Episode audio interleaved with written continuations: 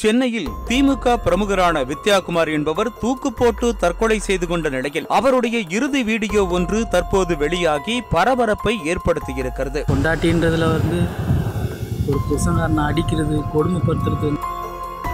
இவருக்கும் நிஷாந்தி என்கிற பெண்ணுக்கும் இடையே கடந்த ஒன்பது மாதங்களுக்கு முன்னர் திருமணம் நடைபெற்றிருக்கிறது. திருமணம் நடைபெற்றது முதல் கணவன் மனைவி இடையே அடிக்கடி தகராறு ஏற்பட்டு வந்திருக்கிறது. தூங்கும் போது காலில் பேப்பரை கொளுத்தி காலில் வைக்கிறது அசிங்க அசிங்கமாக தகாத வார்த்தையில் பேசி எவ்வளோ எவ்வளோ பேசணுமோ அவ்வளோ அவ்வளோ பேசி அவங்க அக்கா மாமா பேச்சை கேட்டுக்கின்னு என்னை வாழ விடாமல் எதுவும் பண்ண விடாமல் என்னை சாவடிக்கிறான் எனக்கு. எல்லாம் நல்லபடியாக தான் பண்ணேன் நாஸ்டாலாம் வாங்கி டிஃபன்லாம் வாங்கி வந்து கொடுக்குறேன். எல்லாத்தையும் தூக்கி செவிட்டி அடிக்கிறா.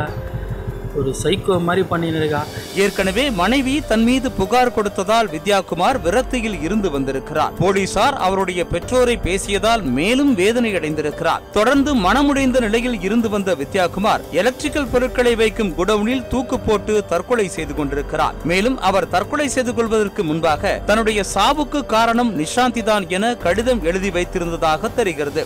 எதுவாக இருந்தாலும் என் சாவுக்கு காரணம் வந்து கண்ணன் நிஷா கண்ணன் ஒய்ஃப் உஷா மூணு பேர் தான் என்னை சாவடிச்சது அவங்க தான் என்னை சாவ சாவ வச்சதே அவங்க தான் மேலும் வித்யாகுமார் இறப்பதற்கு முன்பு வீடியோ ஒன்றையும் வெளியிட்டிருந்தார். எங்கள் அப்பா அம்மா நல்லபடியாக பார்த்துக்குங்க. என்னால் இவ்வளோதான் சொல்ல முடியும். நானும் எவ்வளோ பொறுத்து போயிட்டேன். என்னால் முடியல. நான் எவ்வளோ அடி வாங்கணுமோ அடி அடி வாங்கிட்டேன். ரோட்லலாம் அசிங்கம் பண்ணணுமோ எவ்வளோ அசிங்கப்பட்டுட்டேன். என்னால் இதுக்கு கூட முடி முடியல.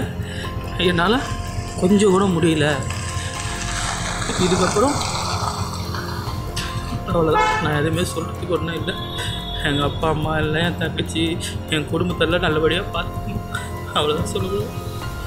இந்த நிலையில் வித்யாகுமாரை தற்கொலைக்கு தூண்டியதாக அவருடைய மனைவியை போலீசார் கைது செய்திருக்கின்றனர்.